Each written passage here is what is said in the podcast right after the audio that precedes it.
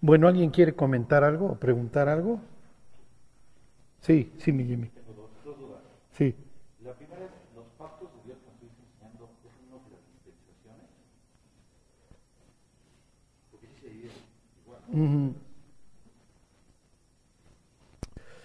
Miren, es que lo que pasa es que esto de las dispensaciones se le ocurrió un, no sé si era escocés o inglés, Darby, este,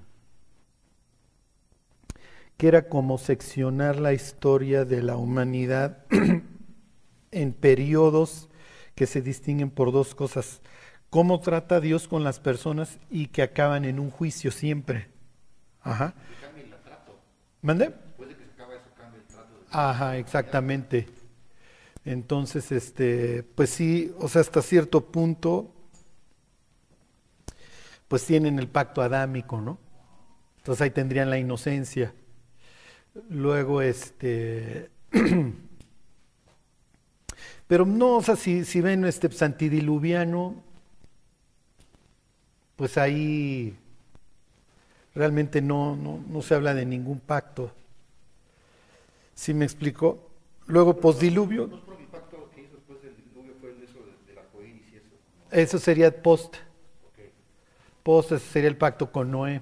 Ujú. Este, realmente ahí con toda la humanidad. Luego tendrían el pacto con Abraham. Ajá, pero ahí que tanto ha cambiado de Noé a Abraham. ¿Sí me explico? Finalmente los hijos de Noé son contemporáneos, es muy probable que sean contemporáneos con o los nietos o bisnietos con Abraham. Entonces no es que case ahí el pacto con el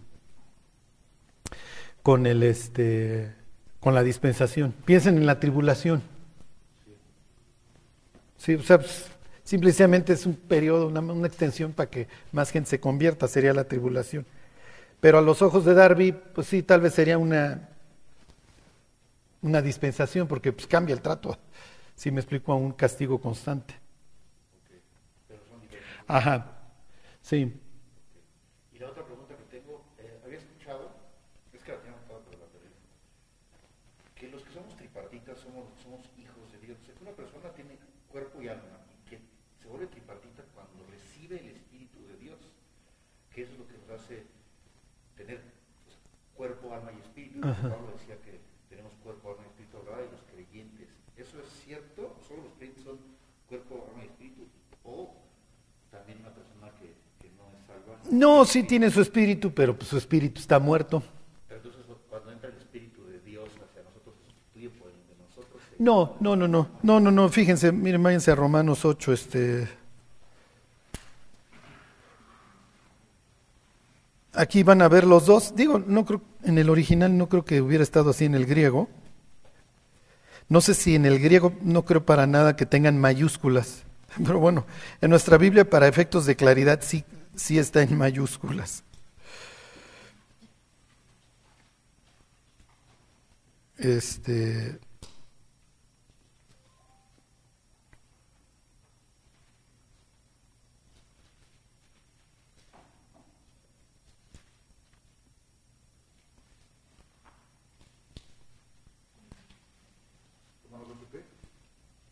Ocho dieciséis.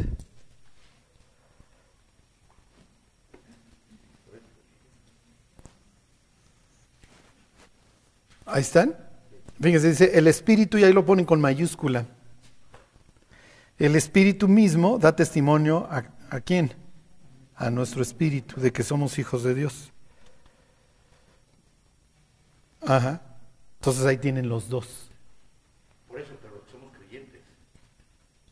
Sí, sí, obviamente al incrédulo pues el Espíritu de Dios no le da testimonio de que es hijo de Dios. Ajá, esa sería la idea.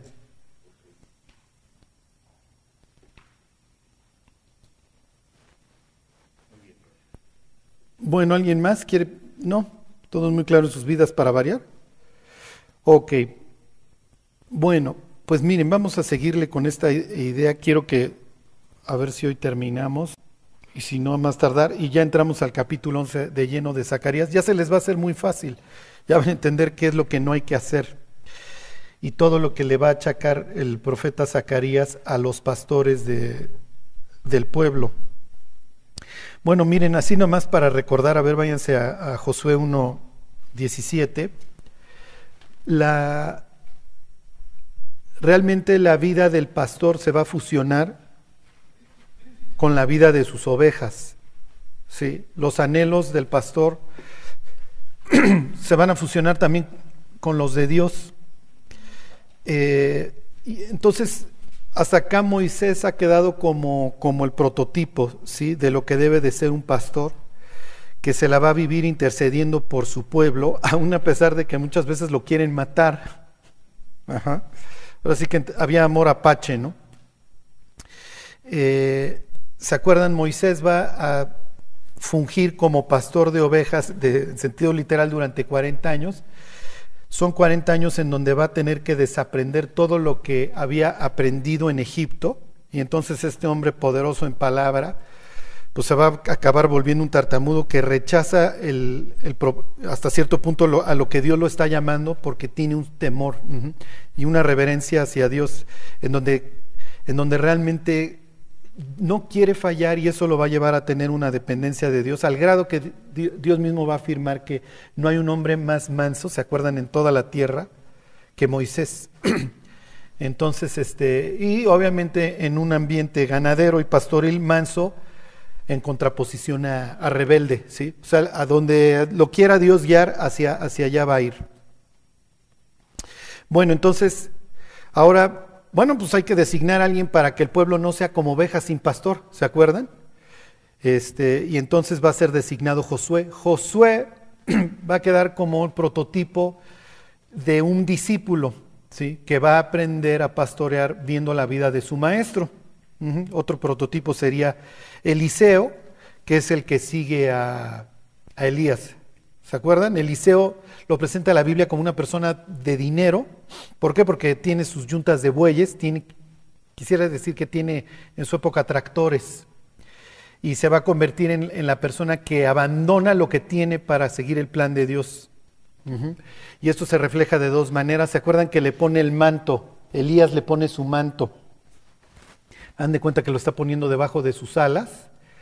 Y, este, y él mata, mata a los bueyes, ¿se acuerdan? O sea, destruye, por así decirlo, parte de su, de su maquinaria, como haciendo un, cortando con su vida pasada y para seguir a, a Elías. Y Jesús años más tarde va a usar este ejemplo y va a decir, nadie que pone la mano en el arado y voltea atrás puede seguir. ¿Sí? Como diciendo, fíjense lo que hizo Eliseo sea, lejos de poner la mano en el arado, destruyó el arado para, para hacerlo fogata, cocinar uno de los bueyes. O sea, vendió uno de los tractores y siguió a...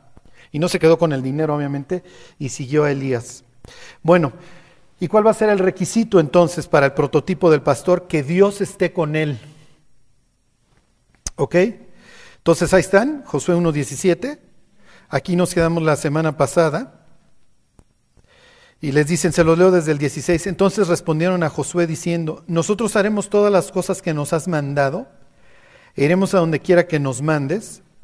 De la manera que obedecimos a Moisés en todas las cosas, así te obedeceremos a ti solamente, y esto va a ser la marca más importante en cualquier pastor de Israel, solamente que Jehová tu Dios esté contigo como estuvo con Moisés Cualquiera que fuera rebelde a tu mandamiento y no obedeciera tus palabras en todas las cosas que le mandes, que muera. ¿Ok? Entonces, este es, el, el grado de autoridad que va a tener Josué. Solamente que te esfuerces y seas valiente. Ok, y entonces así va a quedar la situación. Esta es la idea. ¿Ok? Queda el prototipo. Pero desgraciadamente, como saben, los israelitas conquistarán la tierra prometida y los dioses de alrededor se volverán cada vez más atractivos porque ofrecen, eh, ¿cómo les diré?, eh, los atajos. Esto es mucho más fácil. Piensen en esto, la disponibilidad que tenemos para muchísimas cosas, el atajo que Dios, perdón, este que, bueno, que el Dios de este siglo hoy ha puesto en las manos de las personas para destruir su vida. Y obviamente los dioses ajenos o los dioses este, de las naciones a nuestro alrededor se vuelven cada vez más atractivos. Y desgraciadamente el rebaño de Dios muchas veces, lejos de estar en sus pastos, va a estar en, el corral, teniendo diálogos con, los, con las ovejas de afuera. ¿Y cómo es tu Dios? Y muchas veces la plática no va a ser como la del Salmo 23, en donde el Señor es mi pastor, nada me faltará. En lugares de delicados pastos me hará descansar. No, ¿cómo es tu Dios? No, pues mira, con Baal es así, con Quemos es así, con Marduk es así. Oye, pues no, entonces nuestro Dios nos ha estado engañando. Y entonces lo que va a venir es una putrefacción, ¿se acuerdan? Y la idea de que, bueno, pues tal vez si tuviéramos otro tipo de liderazgo nos iría, nos iría mejor. Bueno, miren, váyanse al libro de jueces. Y esto, lo que vamos a ver aquí en el libro de jueces, es un intento de emancipación por parte de los israelitas, que eventualmente, eh, como les diré, tanto va a ir el cántaro al agua, eventualmente esto va a tener lugar y Dios va a decir, mira, ya, ya me voy a quitar de enfrente haz lo que se te pegue la gana. Pero aquí ya tenemos una idea de que tal vez si una persona me guiara este, y me dejara de guiar Dios, entonces yo, yo estaría mucho más contento. ¿Ok? La Biblia va presentando a los jueces como personas que tienen características en contra, pero que se sobreponen. Piensen en Jefté, que es hijo de una prostituta. Ajá, piensen en, en Débora, el hecho de que ella sea mujer la hace como una, una ¿cómo les diré? Como un liderazgo bastante extraño para la época. ¿Ok? Entonces, este, ¿cómo se llamaba el zurdo? Este, ay, el zurdo, ¿se acuerdan? Este, ay, díganme, ¿cómo se llama el zurdo? Entre paréntesis, el zurdo este que mata a Hegel, este, a Od. El hecho de que sea zurdo para la época es bastante extraño. ¿Ok?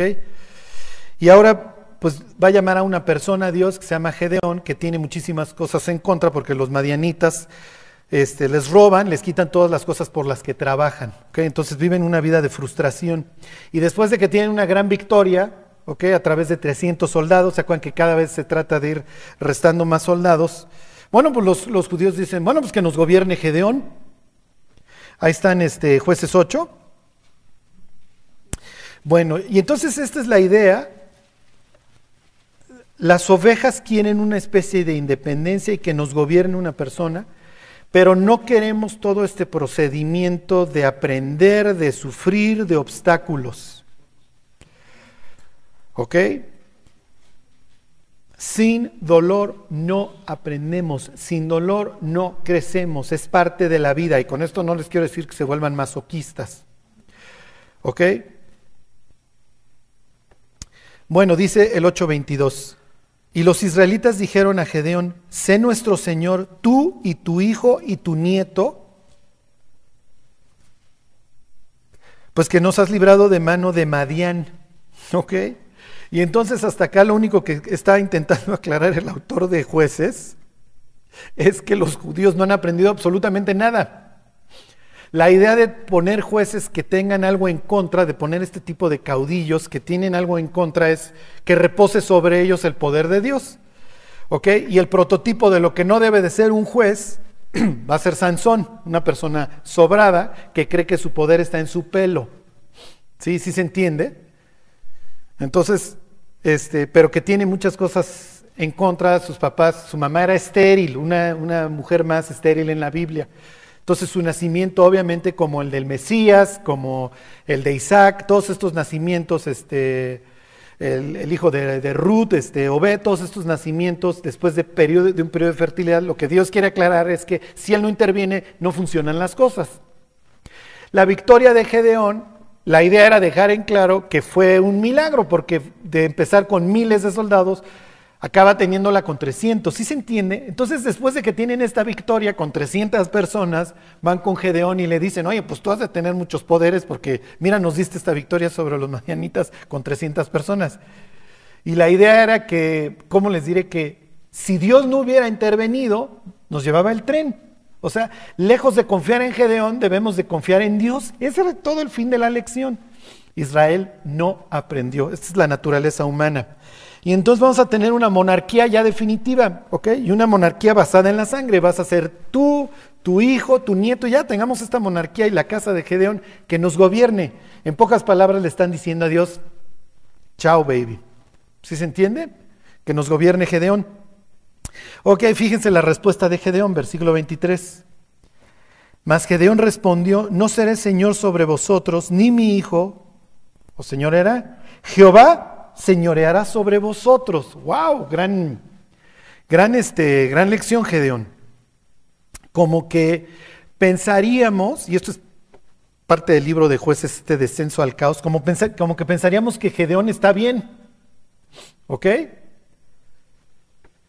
Les pregunto, ¿está bien Gedeón? Sí. Hasta aquí sí, ok.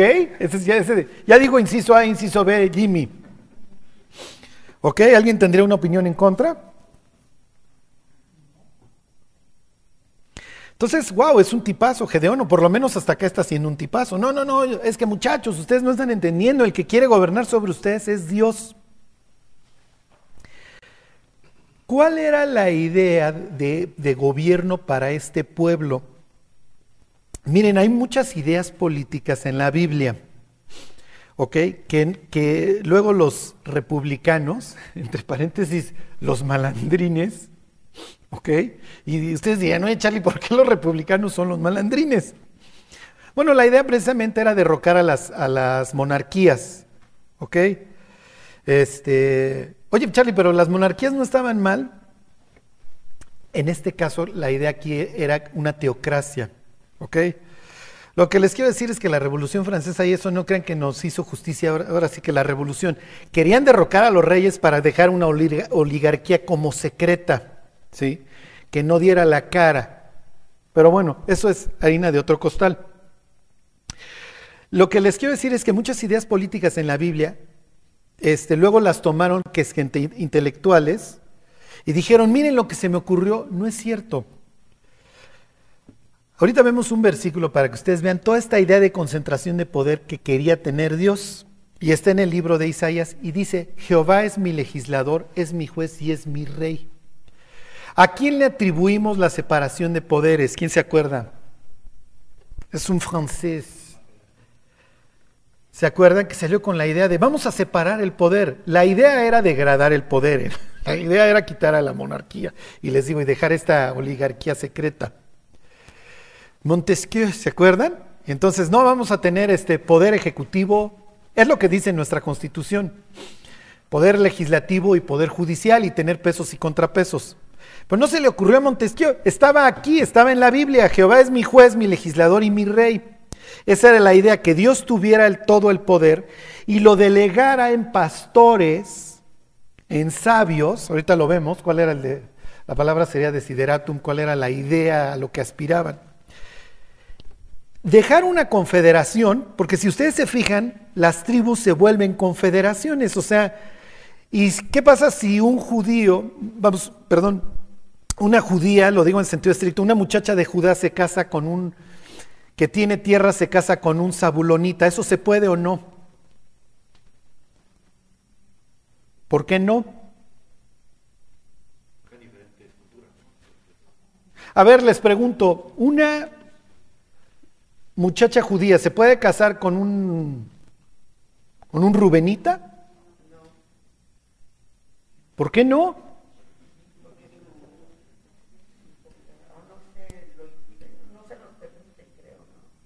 ¿Por qué no? ¿Qué negativa vienes, Gretel? Ay, sí. Porque tiene que estar con sus mismos tribus también, ¿no? ¿Eh?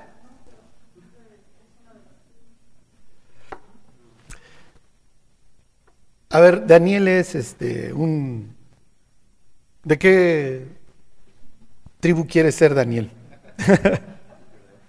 Vamos a poner una Sí, Zabulón es bastante desconocida, ¿no? y se quiere casar con una mujer de tribu de Gad, ¿puede o no puede? Y todo esto gira alrededor de lo que les quiero decir, de este sistema político. ¿Por qué? Si los dos son, los dos temen al mismo Dios y son descendientes de Abraham. Y no se acuerdan de la prima de María, de Elizabeth, si son primas, las dos son descendientes de Judá, ¿están de acuerdo? María nos queda claro, el Mesías tenía que venir. Y si su prima Elizabeth, pues tienen el mismo tronco. Sí, pero resulta que ella está casada con Zacarías, que es levita. Zacarías es sacerdote, ¿se acuerdan? ¿Estaba mal ese matrimonio? Ok, nada más se los recuerdo. La mujer no, no se puede casar fuera de su tribu cuando tiene tierras. ¿Ok? Si moría un papá sin hijos varones, heredaba la hija. Si, si, la hija se casaba con un sabulonita, cuando heredaran a su hijo varón, esta pareja, la tierra se volvía del de Zabulón. Sí, pero Zabulón está hasta allá y el judío está aquí en el sur. Entonces ya tienes un enclave Zabulonita, ¿sí se entiende? Entonces las tierras no pueden estar rodando. ¿Sí me explico? Pero pues, digo, ¿se puede casar un chilango con una jalisquilla? Pues sí, sí lo pueden hacer. El punto es, si la jalisquilla este, tiene tierras, cuando tengan hijos, el hijo va a ser jalisquillo o chilango. Va a ser chilango. Entonces, ¿cómo puedo regirme por el Código Civil del Distrito Federal allá? ¿Sí se entiende? Entonces Dios decía, mira, si tú fulanita tienes tierras, no te puedes casar fuera de tu tribu. Pues si no tienes tierras, sé feliz, cásate con quien quieras, dentro de un israelita. ¿Qué les estoy diciendo? Los judíos tenían esto que luego los gringos se van a, atribuir como nosotros eh, inventamos el sistema federal. No es cierto, ya lo tenían las doce tribus. Tienen una constitución para todos, pero obviamente cuando tú tienes un pleito, tú vas con tu patriarca a resolverlo, no vas a la capital. ¿Sí me explico? Entonces, la idea aquí es que Dios dice, yo soy el rey sobre la tierra, ustedes son benedizos y peregrinos. El éxito de mi tierra obviamente va a ser que las familias tengan temor a mí y que haya gente sabia que juzgue. ¿Sí se entiende? Dentro de las tribus. Cuando había cuestiones difíciles, ya las llevaban con Moisés, eventualmente con el rey. ¿Ok? Entonces, cuando aquí, lo que les quiero decir es que aquí quieren hacer como un estado central en donde tú vas a ser el rey, tú nos vas a gobernar y tú nos arreglas la vida. ¿Sí? Ustedes no lo saben, pero cuando vemos capítulo 13 del libro de Apocalipsis, les voy a leer acerca de una ciudad en China, una ciudad inteligente, en donde tú tienes una cámara en tu sala, ¿ok? En donde el gobierno sabe todo de ti. A donde entras, tú tienes que pasar tu teléfono, a la tienda que sea, cuando entras a tu trabajo. Es un control total en donde tú eres un esclavo del gobierno. ¿Por qué sucede esto? Porque los seres humanos vamos delegando y delegando libertades al Estado. Sí, pero tú me resuelves la vida. Sí, pero a costa de toda tu libertad. Al grado que yo tengo una cámara mía en tu sala. Y obviamente es un estado en donde se entregan unos a otros, todos sospechan unos de otros. Obviamente hay campos de concentración, etc. ¿Ok? Para que ustedes vean a dónde iban a llegar estos eventualmente. Ahorita se los, ahorita se los leo. Entonces, la idea de Dios es un estado federal. Tengo aquí 12 tribus repartidas. ¿Ok? Y quiero que las gobiernen jueces. Pero ¿Qué característica tiene el juez? El juez no es un funcionario público, ¿sí? el juez tiene sus propias tierras y lejos de tener mucho poder, tiene mucha autoridad. La gente le atribuye autoridad por su sabiduría, ¿sí se entiende? Pero no tiene poder. Su poder radica más bien en su, en su autoridad y la autoridad se la atribuye a la gente. Piensen, este, este señor es una autoridad en la flauta transversal, este señor es una autoridad en poesía. Cuando nosotros pensamos en nuestro gobierno, ¿pensamos que tienen poder o que tienen autoridad?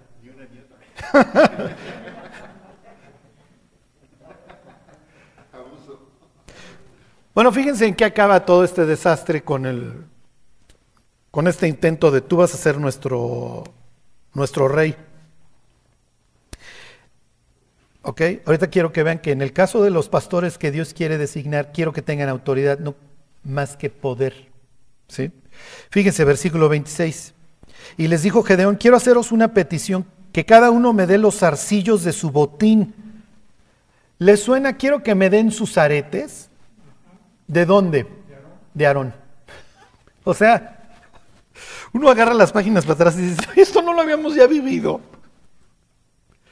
Esta idea, la idolatría, ¿sí? esta tendencia que tenemos hacia la maldad, a que alguien me resuelva la vida. Quiero un ídolo que haga exactamente lo que yo le pida. Cuando Dios le ordena a Israel, no tendrás dioses ajenos delante de mí. Y no te vas a hacer imágenes. Es, tú no me puedes controlar, no me puedes poner de cabeza y entonces ya te doy novio. ¿Sí me explico? O sea, o sea, quiero decirles a los que lo hayan intentado, no funciona. ¿Ok? Por lo menos no con el Dios de Israel. ¿Eso lo explica? Bueno, intenta las agujas o la vela abajo a ver si quemándole las patas. Bueno, entonces les dice, quiero haceros una petición, que cada uno me dé los zarcillos de su botín, pues traían zarcillos de oro porque eran ismaelitas, ¿ok? A los, a los que derrotaron traían sus aretes. Ellos respondieron, de buena gana te los daremos, y, y tendiendo un manto, echó ahí cada uno los zarcillos de su botín. Y fue el peso de los zarcillos de oro que él pidió, mil setecientos ciclos de oro, sin las planchas y joyeles y vestidos púrpura que traían los reyes de Madián, y sin los collares que traían sus camellos al cuello.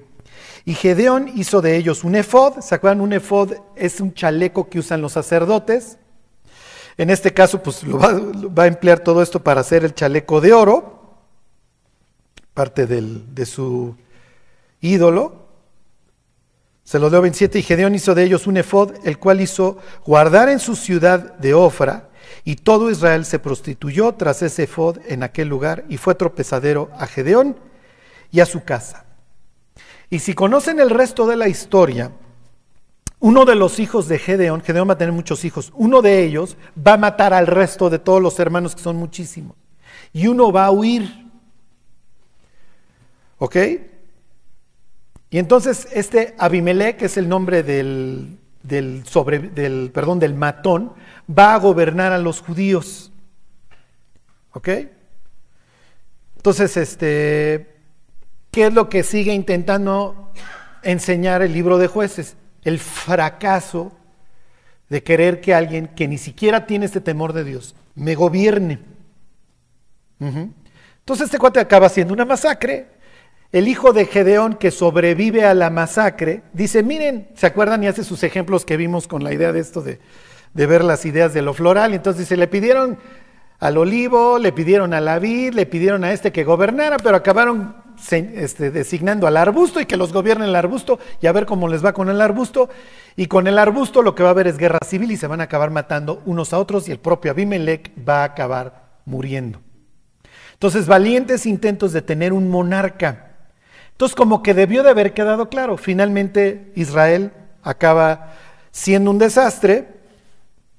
Ok, ¿se acuerdan? Todo el mundo hacía lo que quería, no había rey en aquella época y eventualmente designan a don Saúl.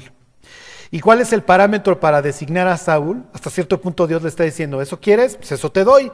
Te doy al más guapo y al más alto de todo el pueblo. Nada más que te tengo que avisar qué es lo que va a suceder. A ver, váyanse a primera de Samuel.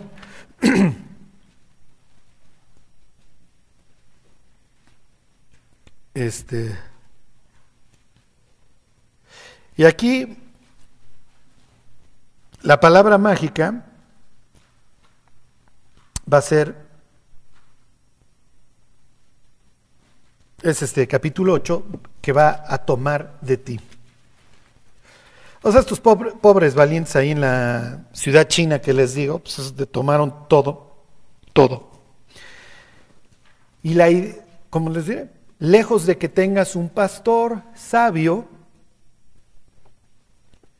sí, que sepa este, escudriñar la ley y dictar una sentencia justa, lo que va a acabar sucediendo es que tus libertades se van a ir haciendo cada vez más chicas y tu entrega, por así decirlo, al Estado van a ser cada vez más grandes. Al grado al día que ya no puedas hacer nada sin el permiso del Estado. ¿En qué culmina esto? y hacía que a todos, grandes y pequeños, se les pusiese una marca en la mano derecha o en la frente y que ninguno pudiera comprar ni vender sin el que tuviera la marca o el número de su nombre, ¿no? Y luego dice, pues échenle cálculos muchachos, el que tenga inteligencia que calcule el número de la bestia. Charlie, ¿cuándo arranca esto? En esta idea de que alguien me resuelva la vida. Sí. Y yo le pago porque me resuelva la vida y voy entregando mis cosas porque me resuelva la vida. Y Dios dice, no funciona así. Te hubieras quedado con mi guía y con esta idea que yo tenía de que tuvieras gente sabia. Ahorita lo vemos en el libro de Jeremías. ¿Cuál era el deseo de Dios? Bueno, ahí están. 8.16. Perdón, 8.10.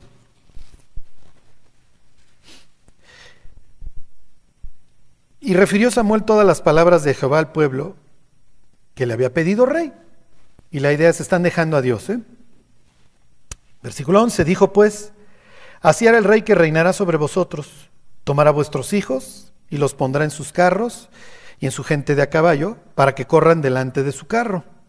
Eso luego lo vamos a ver en la vida de Absalón, misma expresión de que ponía gentes que corrieran delante de su carro, y en la vida de Adonías, dos contendientes al reino y los dos impíos.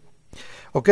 Y nombrará para sí jefes de miles y jefes de, de cincuentenas, y los pondrá a sí mismo a que en sus campos y sieguen sus mieses, y a que hagan sus armas de guerra y los pertrechos de sus carros. Tomará también a vuestras hijas para que sean perfumadoras, cocineras y amasadoras. Asimismo tomará lo mejor de vuestras tierras, de vuestras viñas y de vuestros olivares, y los dará a sus siervos. Esto es brutal, ¿por qué? Esto es brutal, ¿por qué? ¿Por qué creen? Se los voy a volver a leer. Asimismo tomará lo mejor de vuestras tierras, de vuestras viñas y de vuestros olivares y los dará a sus siervos. En términos hebreos de hace tres mil años, ¿qué implica eso? ¿Qué creen? Denme un ejemplo, alguien que le quiere quitar su viña a otro. Acab. Acab va con... Y no los quiero asustar, pero tenemos esta idea de que los gobiernos nos aman. ¿Ok? Ustedes tráiganse a, a Nabot del cielo y pregúntenle, oye, ¿tu rey te quería? ¿Qué va a decir? No, no sabes cómo me amaba el cuate ese. ¿Y cómo utilizó la ley para matarme? ¿Ok? ¿Ya se deprimieron o...? Piensen en Nabot. Lo que les... Y es que ahorita quiero que lo entiendan con este ejemplo. Nabot tiene una viña. ¿Se acuerdan que más o menos un viñedo te tardaba cinco años en el mejor de los casos para tu primera cosecha para hacer vino? ¿Ok? Y este cuate tiene una viña. Y viene el rey Acab y le dice, oye, dame tu viña porque está cerca de mi palacio, porque voy a hacer un huerto de legumbres. A ver, lo más preciado, las dos cosas más preciadas de fruto de la tierra en la Biblia son el aceite y el vino. Entonces, si tú tienes un olivar o una viña, tú tienes algo muy caro. El propio Apocalipsis capítulo 6, ¿se acuerdan? Pero no dañes el aceite ni el vino. Cada uno va a vivir debajo de, su parra, debajo de su olivar y debajo de su, de su viña. ¿Se acuerdan? Esto para cuando venga el Mesías. Entonces este cuate lo quiere sustituir porque voy a hacer brócoli. O sea, no, no, no acá. O sea, ya de ahí tú estás degradando la tierra de Nabot. ¿Y para qué quieres legumbres además? Si ya tienes un, un viñedo. Entonces le dice, oye, te voy a dar algo mejor. ¿Y qué le contesta a Nabot? Porque lo que quiere hacer literalmente es una expropiación, te doy una lana. Y él le dice, ¿cómo voy a dejar? La palabra ahí es Najalá, la heredad de mis padres, lo que hemos ido heredando de generación en generación. ¿Por qué? Porque mi tierra está ligada a mi ministerio. La tierra que Dios me da, grande o chica, es el sitio en donde yo pongo orden. ¿Se entiende? Pasé por la heredad, dice la literatura de la sabiduría, en este caso Proverbios, pasé por la heredad del flojo y lo único que vi fueron qué? Cardos y espinos porque le vale su tierra, no la trabaja. Dios se la dio y no la usa. ¿Se entiende? ¿Contra qué está atentando Acab en el caso de quererle arrancar su viña a Nabot? ¿Contra qué? ¿Contra qué creerían? Espiritualmente hablando, ¿contra qué? contra su ministerio. El sentido de tu vida se va a perder. Cuando Samuel le dice al pueblo, miren mis cuates, les va a quitar sus viñas, sus olivares, sus tierras, lo mejor de, de, sus tierras, lo que les está diciendo es, el sentido de su vida se va a perder. Piensen estas personas en esta, luego les digo el nombre de esta ciudad occidental, ¿para qué vives? Todos trabajan para el gobierno, ¿eh? El gobierno les paga a todos en este estado de total vigilancia. Y les adelanto un poco. Los chinos querían tener control total sobre su población y colocaron millones de cámaras en todos lados.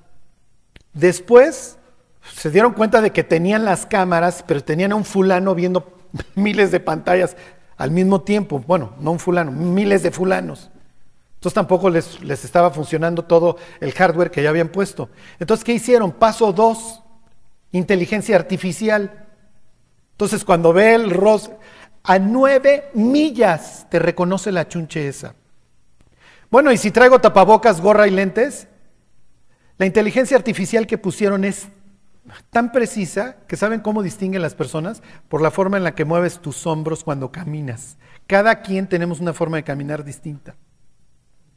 Sí, pero resulta que me decía, es Demetrio, es Daniel. Sí, pero no sé nada de la vida de Daniel. Entonces dijeron, ¿cómo obtengo información? Ellos no tienen Facebook, ellos no tienen WhatsApp. Hicieron su WeChat. Y entonces pues, la gente empezó a chatear, y a chatear, a chatear. Entonces a los dos meses yo ya sé quiénes son todos los amigos de Daniel, yo tengo todos los archivos de Daniel. Y entonces cuando la cámara, ya ahora sí, en estas ciudades inteligentes, me decía de Daniel, aparece una palabra, digno de confianza o no digno de confianza, tan tan. Y si, es, y si no es digno de confianza, lo tengo que mandar inmediatamente a un campo de concentración o de reeducación, como le llaman. Olvídense que te quiten la viña. Esos cuatro ya te quitaron todo. Pero lo que Dios les está diciendo, muchachos, o confías en mí o, quieres confiar en las personas. No, pues prefiero confiar en las personas. Pues felicidades. En esto acabas, en ciudad inteligente. Sí, sí, pero es que queremos que alguien luche en nuestras batallas. Pues sí. Quieres alguien que te resuelva la vida. es que la otra sería tener fe en ti, Dios. Pues sí, pero les hubiera ido mejor con la primera.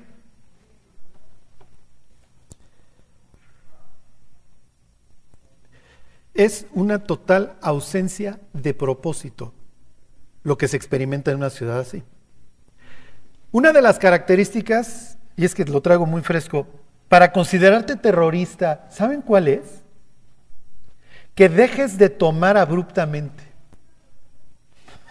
Pues es natural, cuando alguien se convierte, pues deja de chupar. ¿Verdad que sí? ¿Ovejas? ¿Verdad que sí? Alguien diría, pues a mí no me hubieran entancado.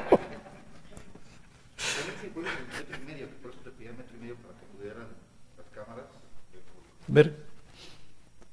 Pero imagínense, esta es una de las características para que tú denuncies a un vecino. Dejó de chupar de la noche a la mañana. Allá hubo una conversión. Hubo una conversión. Lo mismo si deja de fumar. O si tiene libros religiosos. Denle gracias a Dios. Ahora sí que viva México. Cada día amo más a mi país, a mi presidente, lo adoro ya. Soy un convertido, pero bueno, no hablamos de política. No, en serio, uno ve a dónde van, digo, Australia. Yo no sé si ustedes sepan que Australia es un país que nació como prisión y no soportaron la libertad y volvieron a la prisión. Ayer me decía un taxista en Estados Unidos, dice, ¿ves cómo taclean a la viejita? Las fuerzas, entre comillas, del orden. Bueno, para que ustedes vean la sabiduría de la Biblia. Este es, lo que estamos, esta, esta escena es de hace tres mil años y nos estaba adelantando lo que iba eventualmente a suceder con la humanidad. A Saúl todavía se le presenta como con sus propias tierras, ¿eh? Cuando le avisan que los amonitas andan queriendo hacer una invasión, lo agarran arando todavía su propio campo. Bueno, imagínense, presidente que tenga sus negocios, ¿no? O por lo menos en orden. Ok, ¿dónde estoy? Este, ok, 10 y 15. Diezmará vuestro grano y vuestras viñas. felicidades, esos coches pagan el 10%. Nosotros pagamos el 35 más el 16 más lo que se acumule esta semana. Dice, para dar a sus oficiales y a sus siervos, tomará vuestros siervos y vuestras siervas, vuestros mejores jóvenes y vuestros asnos, y con ellos hará sus obras.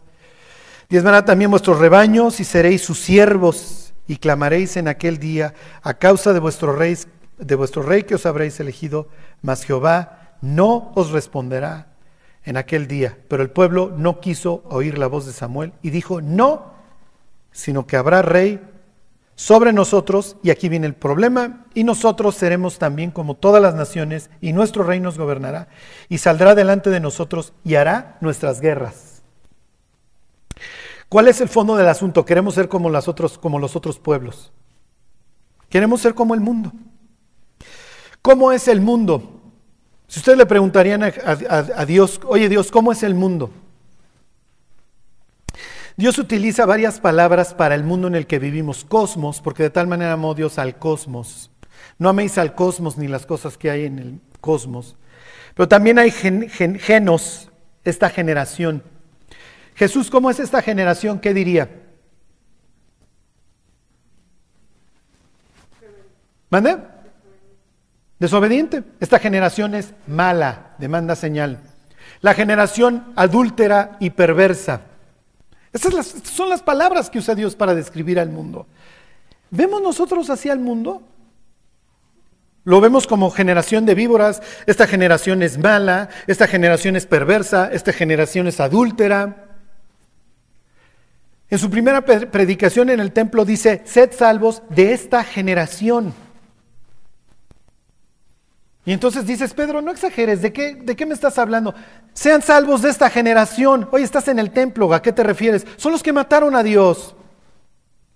Ese es el mundo en el que vivimos. Un mundo que si Dios desciende, lo intentamos matar. Tiene que bajar a bayoneta calada. Si no, se le mata. Ese es el mundo en el que vivimos. Sí, pero yo quiero ser como el mundo. Bueno, pues entonces disfrútenlo. Es lo que Dios está diciendo en pocas palabras.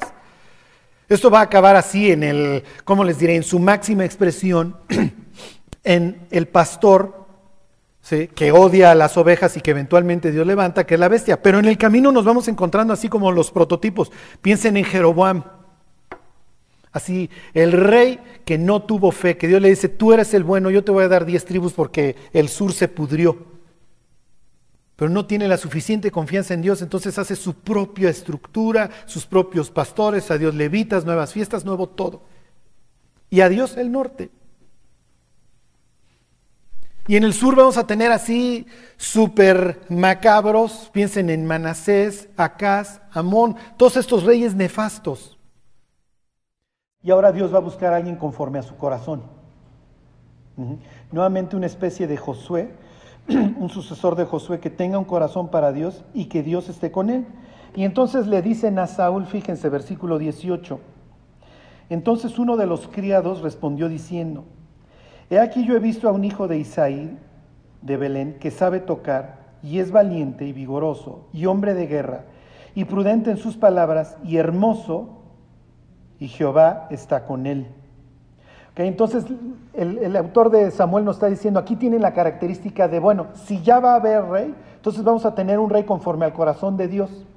Y eventualmente Dios sabía que iba a haber rey, pero esta era la idea, que se diera de forma natural. ¿Cuándo?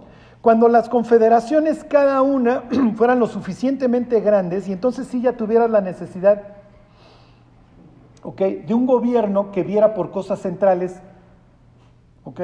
Cómo pudiera ser la guerra. ¿Ok?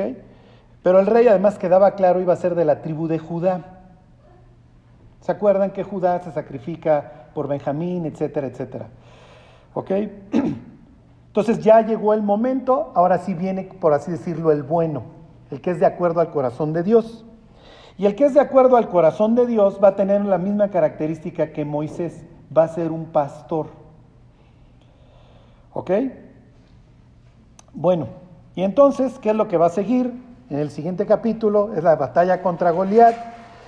Y entonces, eh, David está ahí, este, David es este pastor y su papá le dice, ve a ver el estado de tus hermanos en la batalla.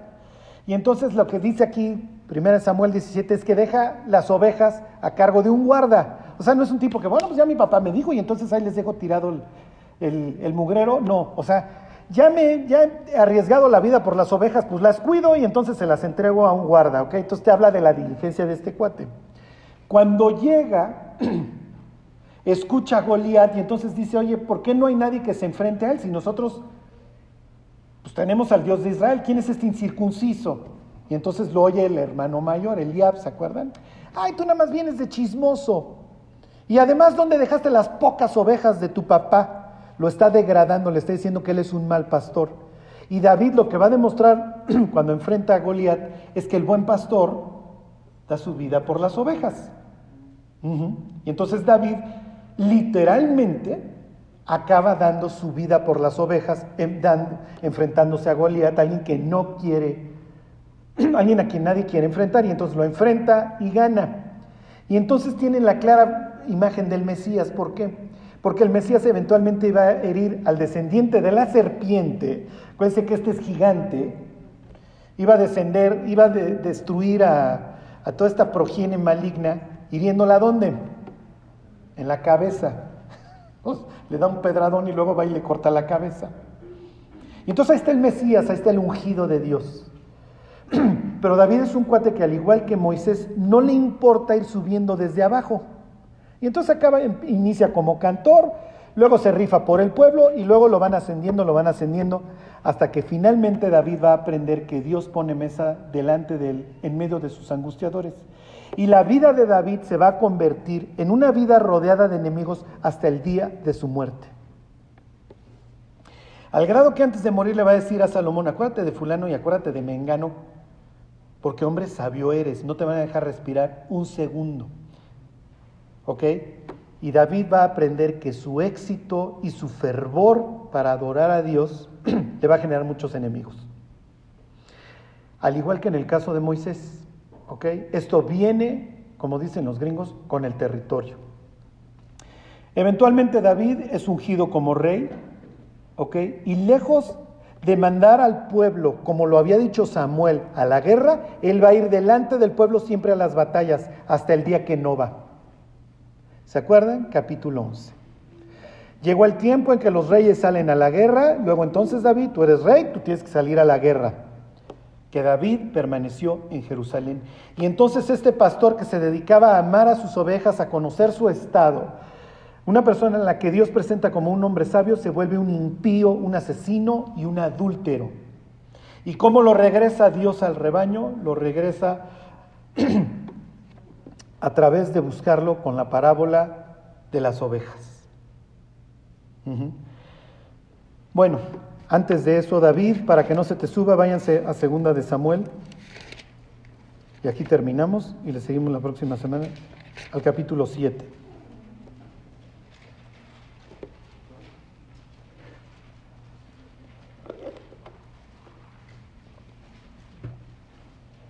La próxima semana ya en el libro de Jeremías esto les va a hacer sentido y lo que veremos en Zacarías realmente es cómo todo se va a tornar de forma negativa hacia estos pastores que todo lo que un pastor no tenía que hacer, lo van a hacer. Bueno, decía Deuteronomio 12 que cuando Dios les diera reposo de sus enemigos, iba a fijar un lugar para poner ahí su nombre. Le hace, van a tener un templo. ¿Ok? Finalmente los israelitas llevan una vida nomádica durante 40 años y ellos mismos son la personificación viva de un rebaño a través de una zona caótica que es el desierto y conocen que Jehová es un buen pastor, porque si no hay agua, no se preocupen muchachos, se la saco de la piedra y si la fuente que encontraron es amarga, se las vuelvo dulce. Y si no hay pan, pues les abro el cielo y les llueve pan. ¿Sí se entiende?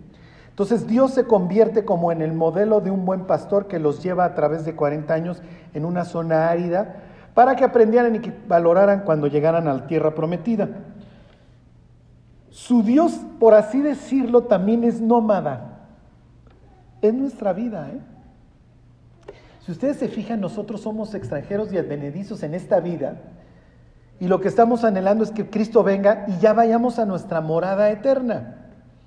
Por así decirlo, somos nómadas y nuestro Dios es nómada. Se mueve a donde vamos, nosotros somos el templo de Dios. Y los israelitas lo entienden. Una de las características de su templo es que es móvil y tienen su forma de desarmarlo y quienes cargan esto y quienes cargan aquello. Cuando lleguen a números y ven, qué aburrido, ay, tenían que venir los cuatitas y entonces ellos luego ya se lo llevaban la chunche esta después de la chunche, el arca este, después de que la habían, habían desarmado el tabernáculo. ¿Para qué me das tanta información? Quiero que recuerdes que eres un nómada. Bueno, entonces 7.1 dice, aconteció que cuando ya el rey habitaba en su casa, Después que Jehová le había dado reposo de todos sus enemigos en derredor, es una señal a Deuteronomio 12, dijo el rey al profeta Natán, mira, mira ahora yo habito en casa de cedro y el arca de Dios está entre cortinas. Y Natán dijo al rey, anda y haz todo lo que está en tu corazón. ¿Por qué? Porque tienes la suficiente autoridad, David. Entonces no soy nadie para negarte que si le quieres construir un templo a Dios, pues construyeselo, Dios está contigo. Ok. Versículo 4. Aconteció aquella noche que vino palabra de Jehová a Natán diciendo, ve y dile a mi siervo David, así ha dicho Jehová, tú me has de edificar casa en que yo more. Ciertamente no he habitado en casa desde el día en que saqué a los hijos de Israel de Egipto hasta hoy, sino que he andado en tienda y en tabernáculo, y en todo cuanto he andado con todos los hijos de Israel, he hablado yo palabra alguna de las tribus de Israel a quien haya yo mandado apacentar a mi pueblo de Israel, diciendo, ¿por qué no me habéis edificado casa de cedro? Ahora pues dirás así a mi siervo David, así ha dicho Jehová de los ejércitos. Yo te tomé del redil, la palabra ahí es nave, o navá. Fíjense nuevamente esta idea pastoril. Yo te tomé del redil, de detrás de las ovejas. Le está diciendo que era un arriero, si le está recordando sus inicios, no se te suba David, mantente ubicado. A nadie le he pedido casa, a ninguno de los que apacientan, ahí tienen otra vez esta idea relacionada con los pastores, entonces que no se te vaya a subir. Ubícate, yo te traje de un corral y eras un arriero, además no tenían grandes rebaños como hubiera sido el caso de Job o de Abraham, como dijo tu hermano, ¿dónde dejaste esas pocas ovejas que te encargó mi papá? Fíjense la, continuación de, la conversación. Este, se los leo, versículo 8. Así ha dicho Jehová de los ejércitos, yo te tomé del redil de detrás de las ovejas para que fueses príncipe sobre mi pueblo, sobre, sobre Israel, y he estado contigo en todo cuanto has andado, y delante de ti he destruido a todos tus enemigos, y te he dado nombre grande como el nombre de los grandes de la tierra. ¿Ok? David sabe de azotes porque una de las cosas para las que usan la vara es para azotar a las, a las ovejas. ¿Ok? Y entonces va a venir una reversión. Tú no me vas a hacer casa, el que te va a hacer casa soy yo. Fíjense, versículo 11.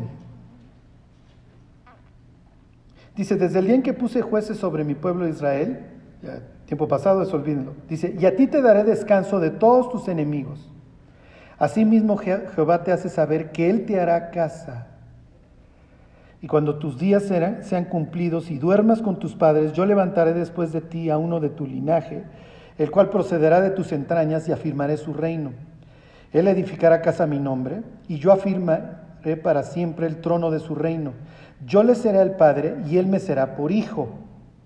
Hasta acá, fíjense todo lo que le ha dicho Dios. Tú no me vas a hacer casa, el que va a hacer la casa soy yo, pero hay un proyecto hacia adelante, David. Hay un futuro. ¿Ok? Número uno. Y número dos, ese futuro es eterno, va a ser estable. Hasta aquí está hablando del Mesías y luego retoma de la descendencia, por decirlo así, en la carne de David. Se los vuelvo a leer. Yo le seré el padre y él me será mi hijo. Se refiere aquí al Mesías, y esto lo cita la carta a los Hebreos en el capítulo 1. Y luego ya regresa al tema de Salomón y los que sigan. Y si él hiciere mal, yo le castigaré con vara de hombres y con azotes de hijos de hombres. Pero mi misericordia no se apartará de él como la aparté de Saúl, al cual quité de delante de mí. Y entonces David, por el corazón que tiene, va a quedar como el prototipo. Contra él se van a comparar el resto de los reyes o, si lo quieren ver así, de los pastores de Israel. Vendrá el espantoso capítulo 11, en donde la vida de David se quedará manchada y la forma en la que David encontrará redención será a través de dos cosas, las mismas a través de las cuales nosotros encontramos redención. La muerte de un tercero, la muerte de un hijo de David, tal cual, y la confesión. David va a demostrar que es un hombre íntegro delante de Dios porque va a tener la suficiente capacidad para decir, pequé contra Jehová. Cuando este mismo profeta con el que trata en capítulo 7, cuando Natán salga en su búsqueda, porque el que va a salir en la búsqueda de David va a ser el gran pastor, va a ser Dios. Por eso dice capítulo 12 que Jehová envió a David al profeta Natán, le cuenta esta historia de las ovejas y David termina esta historia diciendo, pequé contra Jehová. El hijo que nace del adulterio con Betsabé va a morir. Una vez estaba yo predicando este mensaje en el reclusorio y un muchacho que era inocente le cargaron un homicidio que él no había cometido. Me dijo, Dios es injusto. ¿Por qué tiene que pagar ese bebé y no David? Y le dije, pues sí, ¿Sabes por qué tienes la posibilidad de ir al cielo? Porque alguien pagó en tu lugar. Un inocente que no tenía absolutamente nada que ver en el asunto, pagó por tus pecados.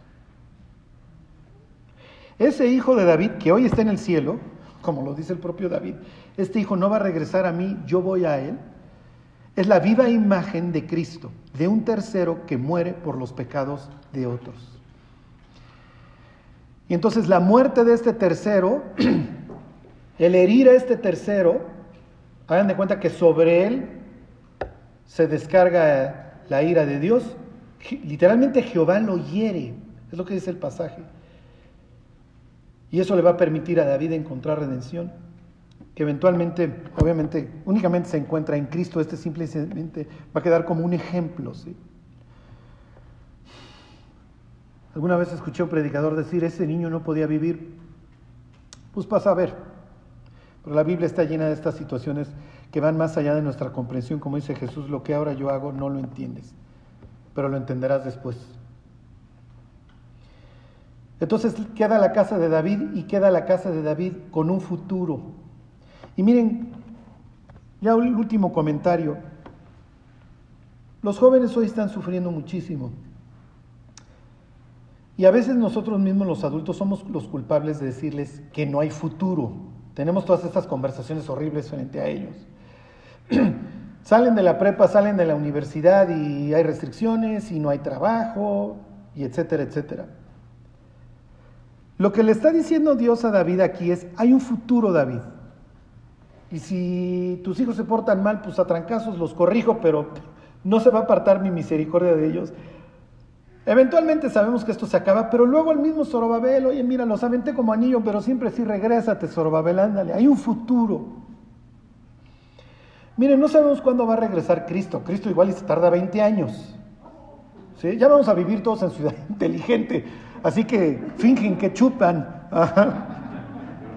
Finjan. Este. Pero los cristianos y esto lo vemos la próxima semana, tenemos un futuro en esta y en la que sigue. Esto no, no se acaba. ¿sí? Nuestra vida no se acaba después de la muerte ni después del rapto. Y el propósito y el ministerio tampoco se acaba. Yo vengo esperando el regreso de Cristo desde, desde el 96. En el año 2000 salió un señor por ahí de octubre, noviembre, con la embajada de que en septiembre de 2001 iba a haber un mensaje de parte de Dios para toda la iglesia una semana antes del rapto. Y ese señor dijo que el rapto iba a ser el 18 de septiembre de 2001 y que una semana antes iba a haber una señal para toda la iglesia mundial de que el 18 era el rapto. Y cuando el 11 le hace siete días antes a Dios Torres, pues, ¿qué pensamos todos? Pues ya le atinó.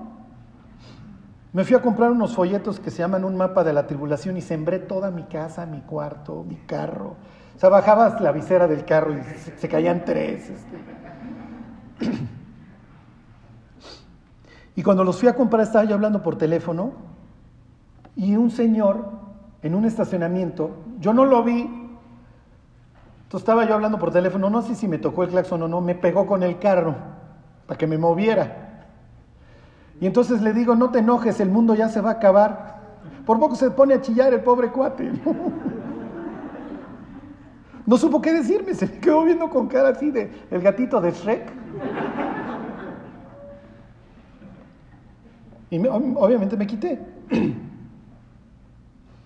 Este, y llegó el 18 de septiembre y, y nos dieron las 10 y las 11. Estamos en 21 y yo con todos nos volteamos a ver, igual nos quedamos, este, igual y se fueron poquitos y nosotros nos quedamos. Igual estamos en 2041 y nos estamos viendo las caras. ¿eh? Los cristianos tenemos un futuro.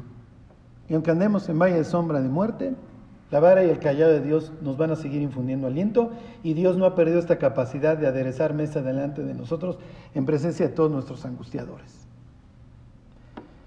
Pero el mandato para aquellos israelitas y para nosotros es seguir a Dios. Y tenemos un pastor tan bueno que dio su vida por nosotros. Jesús obviamente va a quedar como lo máximo, ¿no? Olvídense de Moisés y David, este dio su vida por nosotros hasta la última gota de sangre. Resucitó y hoy es nuestra guía. Bueno, pues vamos a, orar y nos vamos. Dios, te queremos dar gracias por, por todo lo que tú nos has dado, Dios. Y en primer lugar por haber restaurado, Dios, nuestra alma, por haberla regresado en algún punto de nuestra vida a tu camino, Dios. Te damos gracias que tú nos diste la oportunidad de arrepentirnos y de dejar esos caminos de, dolor y de desventura por los que íbamos. Hoy podemos decir que Dios tú eres nuestro pastor y que escuchamos tu voz y que te conocemos y que tú nos conoces. Que esta sea la marca de nuestra vida, Dios, el caminar detrás de ti. Bendito seas, Dios, te damos gracias por eso, por, por esta iglesia, por este rebaño, Dios, que te queremos seguir. Te pedimos, Dios, que, que tú nos sigas guiando hasta el día que quieras que partamos. Te lo pedimos, Dios, en el nombre de Jesús. Amén.